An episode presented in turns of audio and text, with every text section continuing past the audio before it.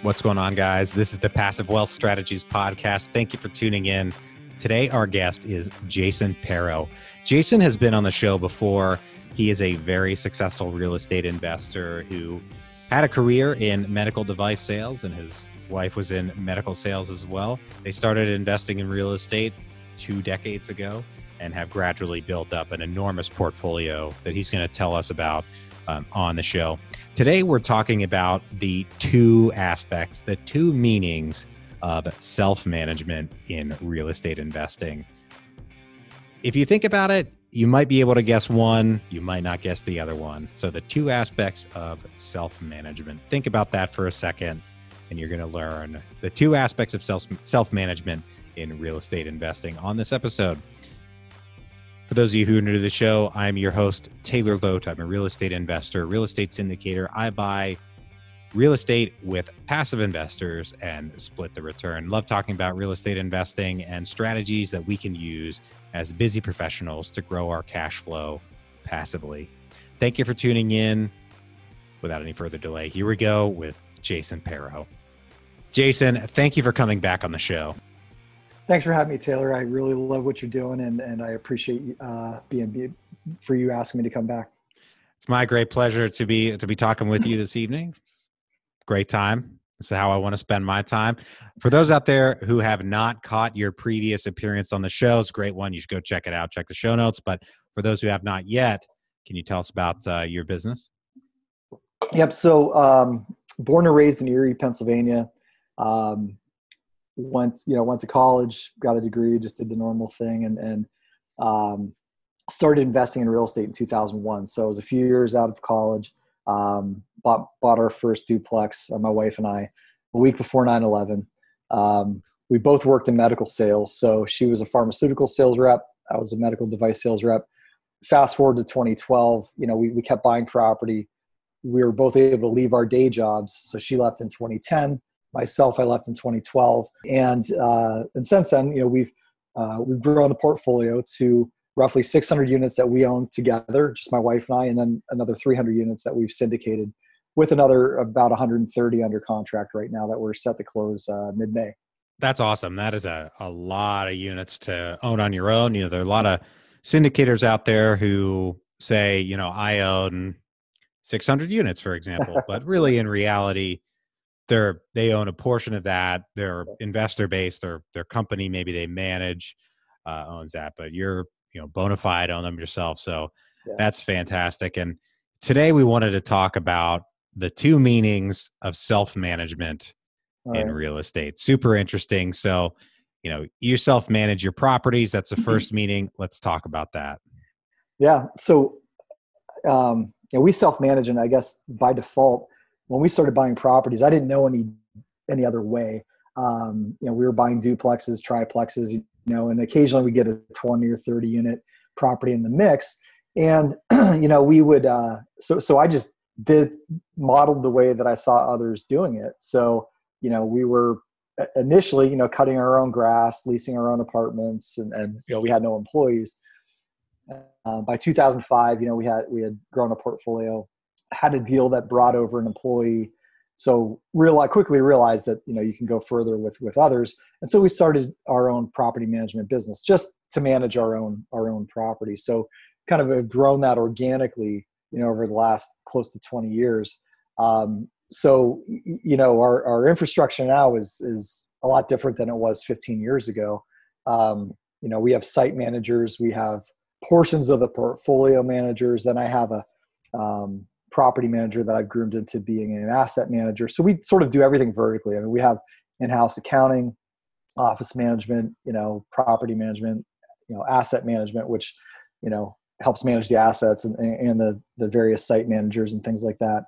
But whole maintenance crew. So really try to do as much as we can in-house, not only to maintain control, but control our costs as well, and really keep the finger on the pulse of what's happening in the business. Cause one of the things it was an opinion of mine early on. It's not always true, because I know some people that go to third-party management that love it and they have great success with it. But one of my mentors in the business early on just imprinted in my brain that no one will ever manage the property as well as the owner. And I mean, the truth in that is that maybe nobody will ever care about him as much as the owner. So for my wife and I, you know, we like to have that control. And so, you know, fast forward to now when we're in the middle of this, you know, COVID-19 pandemic, you know, I've told my bankers, you know, they've said, hey, you know, what happens if things go sideways? I said, well, you know, then we'll rent our own apartments and I'll go out and mow the lawn myself. Not that I want to do that, but you know, I will go and mow the lawn myself at all of my properties before I ask my bank for forbearance. So that's the difference of self-management and, you know, and managing your own properties. And I think in a time like this, it's very reassuring to myself that, you know, early on as all the lockdowns started occurring and everything was getting shut down across the country and, you know, locally here, you know, I bit on the horn every day with my property managers and just making sure that we have the utmost control over our portfolio and that we know what's going on with every tenant. And if we don't know what's going on with that tenant, then, you know, that's another conversation, but you know, that just helps me sleep better at night, having that control.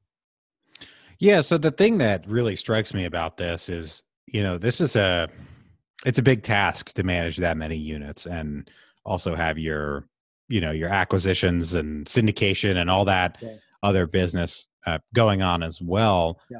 And, you know, how do you look at that as you went from being a sales guy to being a pretty substantial business owner, and, you know, making that shift and properly managing your business and everything like that. You know, let's talk about that and, you know, some of the tough lessons that you've learned becoming a business owner. Yeah. So, you know, when we were starting to grow the business, you know, I one of the benefits of having a day job, you know, and worked for various startup companies in the medical device world, you know, I got turned on to, you know, the world of personal development. So I worked for a company called Intuitive Surgical. They manufacture the Da Vinci robot.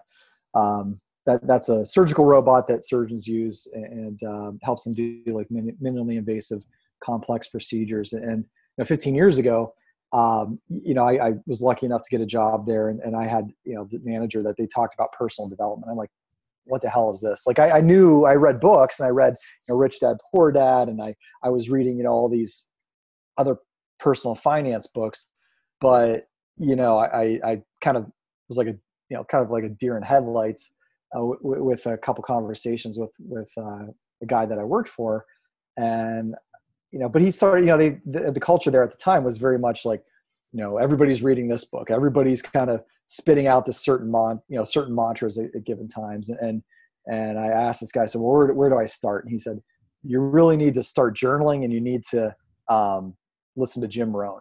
And again, I knew nobody. I may have heard of Tony Robbins, but at the time, you know, and everybody in the company, they're walking around with their fancy journals and seemed like the cool thing to do. But really, really, you know, that changed my life. You know, learning about goal setting, and you know, I went out and bought, you know, the all these Jim Rohn CDs, and I'm, you know, because I'm on the road half the time driving, you know, throughout my territory at sales, so I just started realizing that, you know, there's just certain things that resonated with me, and you know, some of it was goal setting and having a clear path, you know, that you want to achieve. You know, one of the things that I sticks with me, you know, over all the years is, you know, one of the things that Jim Rohn would always say was, you know, work harder than you know, on yourself than you do at your job.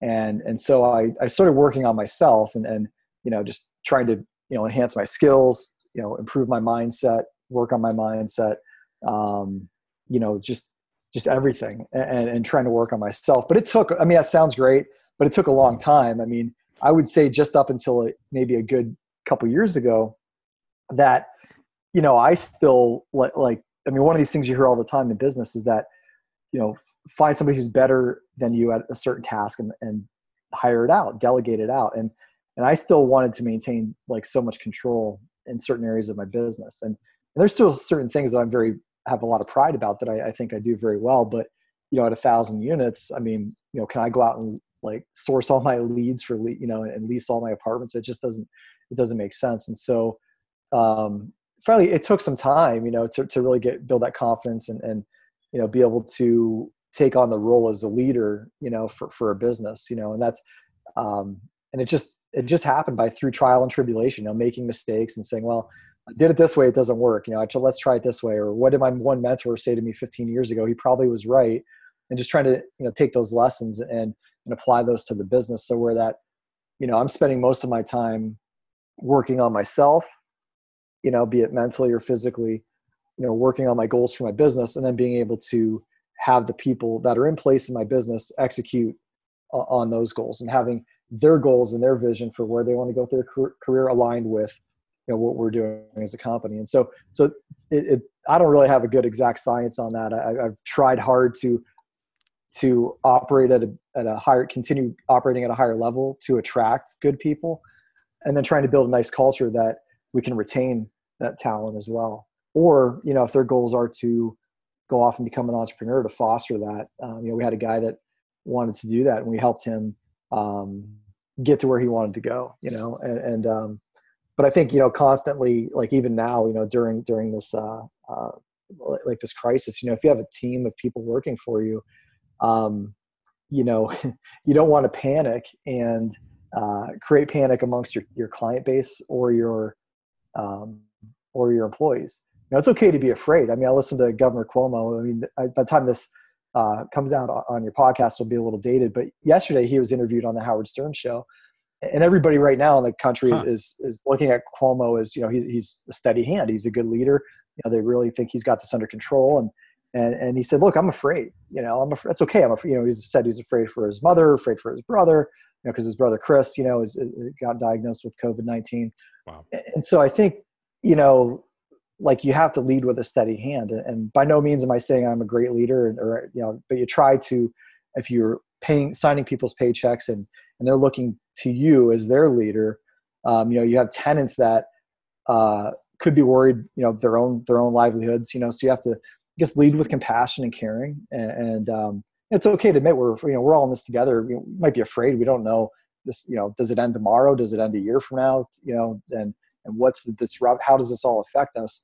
But just taking everything a day at a time and really just controlling what you can control. So, I'm using, the quarantine time to, work on myself, kind of reflect, plan, really take some extra time with, with our people, be it tenants that may need me to talk to them. A lot of times anymore, I don't get involved in that day to day with the tenants, but there's still a lot of tenants I have relationships with that, we want to make sure they're okay, and they got to know that we care, beyond collecting their rent, and they know their rent's due. We don't have to beat them over the head with it. I think if we lead with compassion and caring, that will, I think oftentimes yield a better result than to just, rule them with an iron fist. And, so I'm grateful that I've been able to, I think 5 years ago, if this crisis happened, I probably would have been in a different state of panic, but I'm not really losing sleep over, the business being disrupted or, anything like that. It's more all this other ancillary stuff that goes on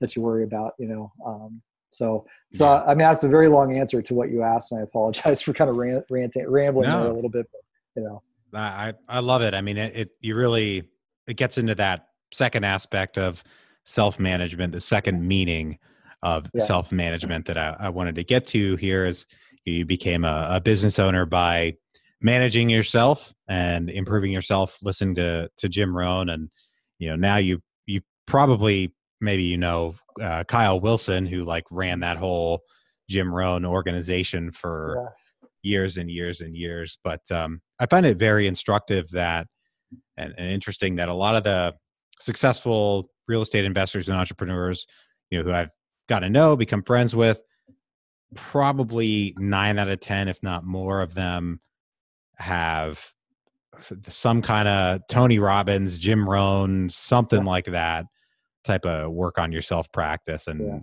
I just find that fascinating and also instructive. It really is, and I find it, sometimes I'm at a loss, when if we're talking with, we have some friends that'll just, they'll come out and criticize, gurus or personal development industry. And I want to say this in a nice enough way, but oftentimes that criticism comes from those who aren't, is successful in their lives or careers that other people are, I can think of a few people I know Then they're friends of mine locally, and they'll, you know, we might be having a few beers and we're out with the wives for dinner. And I mentioned, say, I saw the Tony Robbins, I'm Not Your Guru movie. This might've been a year or two ago. And, you know, and they said, oh, it's just a bunch of BS and this and this. And no, and I don't want to, I mean, I totally disagree with with what they say, because it's not BS. I mean, they may think it is. And I think there's a certain personality, you know, maybe it's data driven, maybe it's, you know, the engineering type that maybe, you know, but they're not all like that, but they maybe get stuck in a box and say, well, I'm just going to make decisions based on numbers, and I'm going to make, you know, or I'm going to follow a very linear path. You know, a lot of, I've, you know, friends that, you know, they went to school, went to med school, then become a doctor, and then did the residency and became a surgeon or whatever it is. And they just follow this path, but you know, entrepreneurship doesn't necessarily follow that path. It's more of a roller coaster, you know, continually for us. And I, to your point, you know, probably 9 out of 10 people that I would deem successful, you know, that not just have the financial part figured out, but that work-life balance, that, you know, they can take amazing vacations, and they can be there for their family, and they can be amazing friends, and they can have like really fulfilling lives. I think that, again, the vast majority subscribe to some sort of personal development prescription, you know, and it's hard to follow. I mean, there was times where I would journal every day, and then, you know, then you put it down for 3 months or longer. And then there's times where, you know, you get sucked into, you know, either watching the, you know, great, you know, Tony Robbins or Jim Rohn videos, or whoever, you know, your guru of choice would be, because it's all the same fundamentals, you know, like the fundamentals don't change, but it's how they frame that, you know, the story, or frame that lesson that resonates with you as a listener or a student. So, you know, I struggled with that for a while. I thought I had to be doing it every day, you know, 6 a.m. I got to listen to videos every day, but you know, sometimes you just want to sleep in, and that's okay too. It's okay to like acknowledge that, you know, you don't have to be perfect. Just, you know, progress is better than trying to achieve perfection, because you can get burnt out really quickly. Like, you know, with certain programs and certain things, you'll never catch me getting up at 4:30 in the morning again. I did it for years for work. It's not going to happen in my world. That's a big one right now, getting up at 4:30 due to you know, a lot of folks out, you know, in that. If you can do it, more power to you. And I know it works for a lot of people, for sure. And I'd be cranky the rest of the day. Yeah, no, I feel like I'm the same way. I feel like that would, you know, ruin my life more than it would benefit my business. Yeah. I like to sleep. But that's the power of, you know, like with personal development. I mean, I think there's so many different programs and teachers and gurus out there that, you know, that really works for certain people. And so they need that, and they need that structure. And so that's what will help propel them further. And other people need something different, you know? So I think it's about exploring and finding who you really resonate with, and who your mindset resonates with.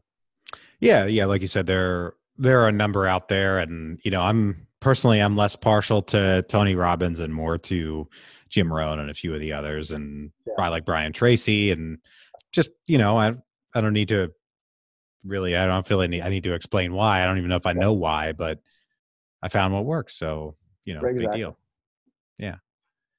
Okay. So it's that, you know, having not necessarily a daily practice, but getting as close as you can to that constant improvement and always doing better. And you don't have to be the guy getting up at 4:30 a.m. to be successful. Right. Well, you know, because I interweave, you know, one of the guys I really love, Tim Ferriss. And yeah, he's great. You know, and so sometimes it's like, you know, I mean, a lot of personal development is cafeteria style. You know, you just pick what works for you. You know, it's like a buffet. But you know, one of the things that Tim Ferriss did, you know, with you know, the 4-Hour Work Week, Tribe of Mentors, Tools of Titans, you know, is he boiled down those key, like 3 or 4 things that somebody would do to be successful in whatever endeavor it was that they were choosing. And so in my mind, I'm like, well, what are those key things that I need to do to work on my business or to you know, achieve my goals? You know, it's not all this other stuff. And then for me personally, it may not be, you know, it's getting that extra hour or two of sleep. So I'm recharged, and I have that full, you know, I have that 8 or 9 hours of sleep. I mean, 9's kind of pushing it, but 7 or 8 hours of sleep a night, working out for a couple hours every day and doing those things. is to me is just as important as taking action in other areas. But that's not, but that's okay. That's me. It doesn't mean it's right for everybody, right? Yeah. I mean, for me personally, if I can, give my own account related to that recently is as we kind of got into the coronavirus pandemic and things started shutting down, the gyms shut down. So yeah. I wasn't going to the gym anymore. I'm a big jujitsu guy and that shut down. So, that practice for me, it was big stress relief and just, it helps a lot, went away. And I didn't deliberately replace that initially. And that really, it gave me I had a hard time with that. So to consciously replace that. And I think in the entrepreneurship world, there's actually not enough focus on things like that. Like, look, science says you need to sleep a certain amount and it's not 4 hours a night. It's not 6 hours a night. It's about 8 and exercise and all those things. It's important. Yeah. So Arianna Huffington had a great book a couple years ago called Thrive. And that was big premise in the book was about getting enough sleep and getting that rest. And so, everybody knows her as a successful entrepreneur. And she talked about how, she was just hard charging because it was you're trading your time for money. So that concept of, well, if I can just work more, I'm going to outwork them and I'm going to achieve more financial success. But, a lot of times when you do that, you end up having a health scare or something that breaks you down. That happened to me, and that's a story for another day. But I have a heart issue that got uncovered or diagnosed a few years back,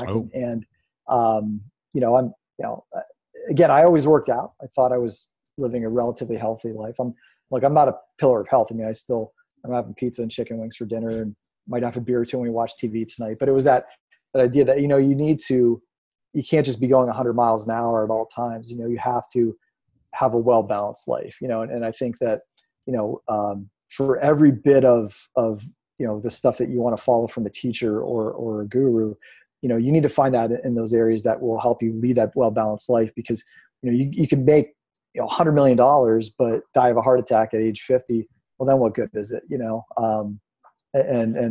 thing is, or do that and, just never had a satisfying, relationship or could be estranged from your kids or whatever the case is. So I think being well-balanced is just as important, if not probably more, it's probably the most important part of being an entrepreneur, because you need to be coming from a place of inner peace, not to get too frou-frou on it, but meditation, and it could be any style of meditation. I mean, for some people, like you said, you practice jujitsu. Well, maybe that's your meditation. Maybe the gym is meditation for some people, but sometimes just being able to sit and clear your thoughts for 15 minutes a day, and there's no right or wrong way to meditate, but and there's so much science behind that and the health benefits of it. And I think, in times like this, when everything's going crazy and there's that uncertainty in the world, you can bring that inner peace back into yourself and realize that, you can control what you can control,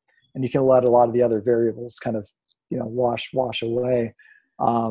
Like that's probably the most important thing that for entrepreneurs like myself, it's not for everybody. Although I think it should be, but I think I really would say that there's not a downside to it. It doesn't cost anything. And the mental, physical, financial benefits of having a centered and well-balanced approach to life it's paramount to everything. Yeah, it's important. So if I can do a hard gear shift here and get some historical lessons from you, you're somebody, you saw the Great Recession in 2008 happen, and we're sitting here in April of 2020. Depending on who you ask, there's a lot of uncertainty. There's always uncertainty, but there's a lot of uncertainty now. We might be looking at, the biggest recession since the Great Depression. Yeah. And what are your thoughts about that from what you see, especially in light of kind of seeing rumblings happening before the Great Recession happened? If you did, I don't know, but what do you think? Well, I mean, there's so many avenues we can talk about with this, but I think that, on one hand, depressions and recessions create, more millionaires. right? And that's one lesson, one clue that happens every time there's economic disruption. So there's, of course, there's blood and panic in the streets, and that creates opportunity, which the opportunity should always be addressed ethically and honorably. You never want to take advantage of a negative situation. But I think that, knowing that, that there's going to be opportunity, how do I, as an entrepreneur, position myself to take advantage of opportunity that may come my way because of that disruption. So, what we did a few years ago, we refinanced all of our properties. Didn't pull any cash out, although I would have liked to. I mean, I always have a way to spend the money. But in my mind, I thought the discipline that I was taught was that, it's in real estate, nothing beats cash flow. So in the portfolio we had at the time, I was able to reduce my monthly payments by close to $20,000 a month. Wow. And if I didn't do that, I mean, I might already be out leasing my own apartments and mowing my own lawns. But what that did, I mean, we already had a business that cash flow, but what that did is that allowed me to take more money into my own pocket, maybe create some cash reserves, hire better talent, do all these things that we want to do in our business. But it prepares you for a lean time. It's a lesson, you don't want to over leverage and always bet the farm, because at some time you might run out of equity. And so, and I think if somebody's in that case, it's okay to make mistakes. I mean, it's like, how do you pivot and learn those lessons? So I think, if you did over leverage, well, can you make it through, the next 3 months? Well, if you don't know the answer to that, can you make it through the next month? Can you make it through the next week? And control what you can control. So for someone that self-manages, is your landscaping contract super expensive? Well, you might have to go out and mow your own lawns. Do you? I don't know. I mean, there's not a one-size-fits-all approach to this, but you have to be willing to take control and own whatever. Be humble in the success, but own whatever problems come your way. A friend of mine put up a quote today on Facebook. He said, can I curse on this or not? Sure. It's clean. Okay. So he said, there's two types of people in the world. If they're standing in a pile of shit, somebody's going to be complaining. There's the person that's going to complain. And then there's the person that's going to be looking for the horse, right? So you want to be that person that's looking for the horse. We're all standing in a pile of crap right now.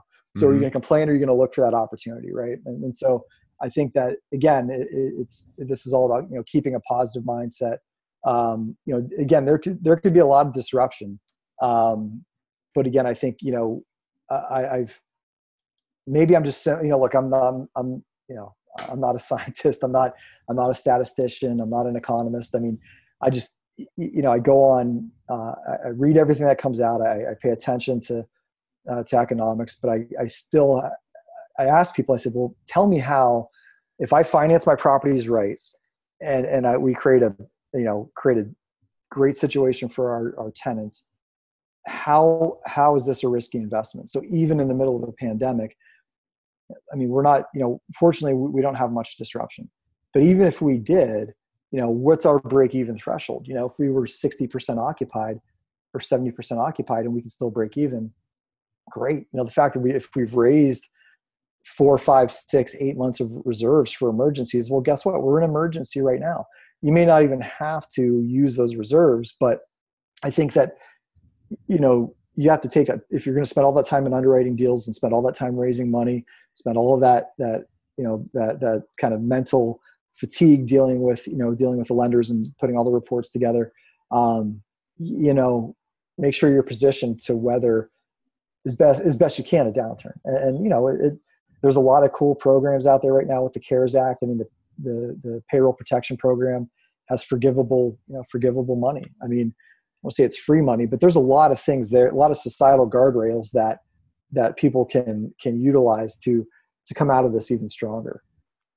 I think it's very instructive what you said when I first asked the question about more millionaires being made in these tough times. Than that was your first response to the question is, where's the horse, to go back to the, the analogy that you gave. So, I think that's a good insight in that you're not initially looking for the negative. You'll get to the negative part and then how do we abate that? But the first thing is what's the positive, focusing on that. So I think that is And that in itself is very instructive. Yeah. And another positive in all of this, I mean, you know, again, like for whether you're single, you know, or married, kids, whatever the case is, you know, you have time to be in solitude. And you know, for me, you know, we're social, you know, so we've jumped on our Zoom calls several nights a week with friends and having these happy hours. So it's great to stay connected, and probably more so,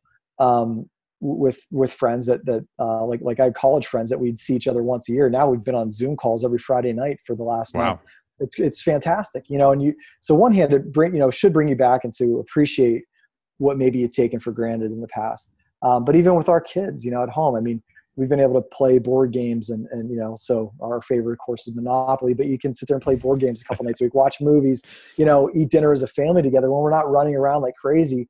And you know, my fear is that we come out of this and maybe forget that, you know, well, we had some really cool opportunity while we're all shut down. Yeah. There's all this uncertainty, and there's a lot of people suffering, and there is some really bad negative things. I mean, people are dying, you know, physically and, you know, from a business standpoint, but at the same time, you know, there's a bright side to everything. And I think that, you know, for us, I mean, being able to be home with our kids, you know, we working out at home, you know, it's a lot of virtual workouts and, you know, running around the neighborhood or whatever it is, but, you know, being able to do things differently and just trying to appreciate that.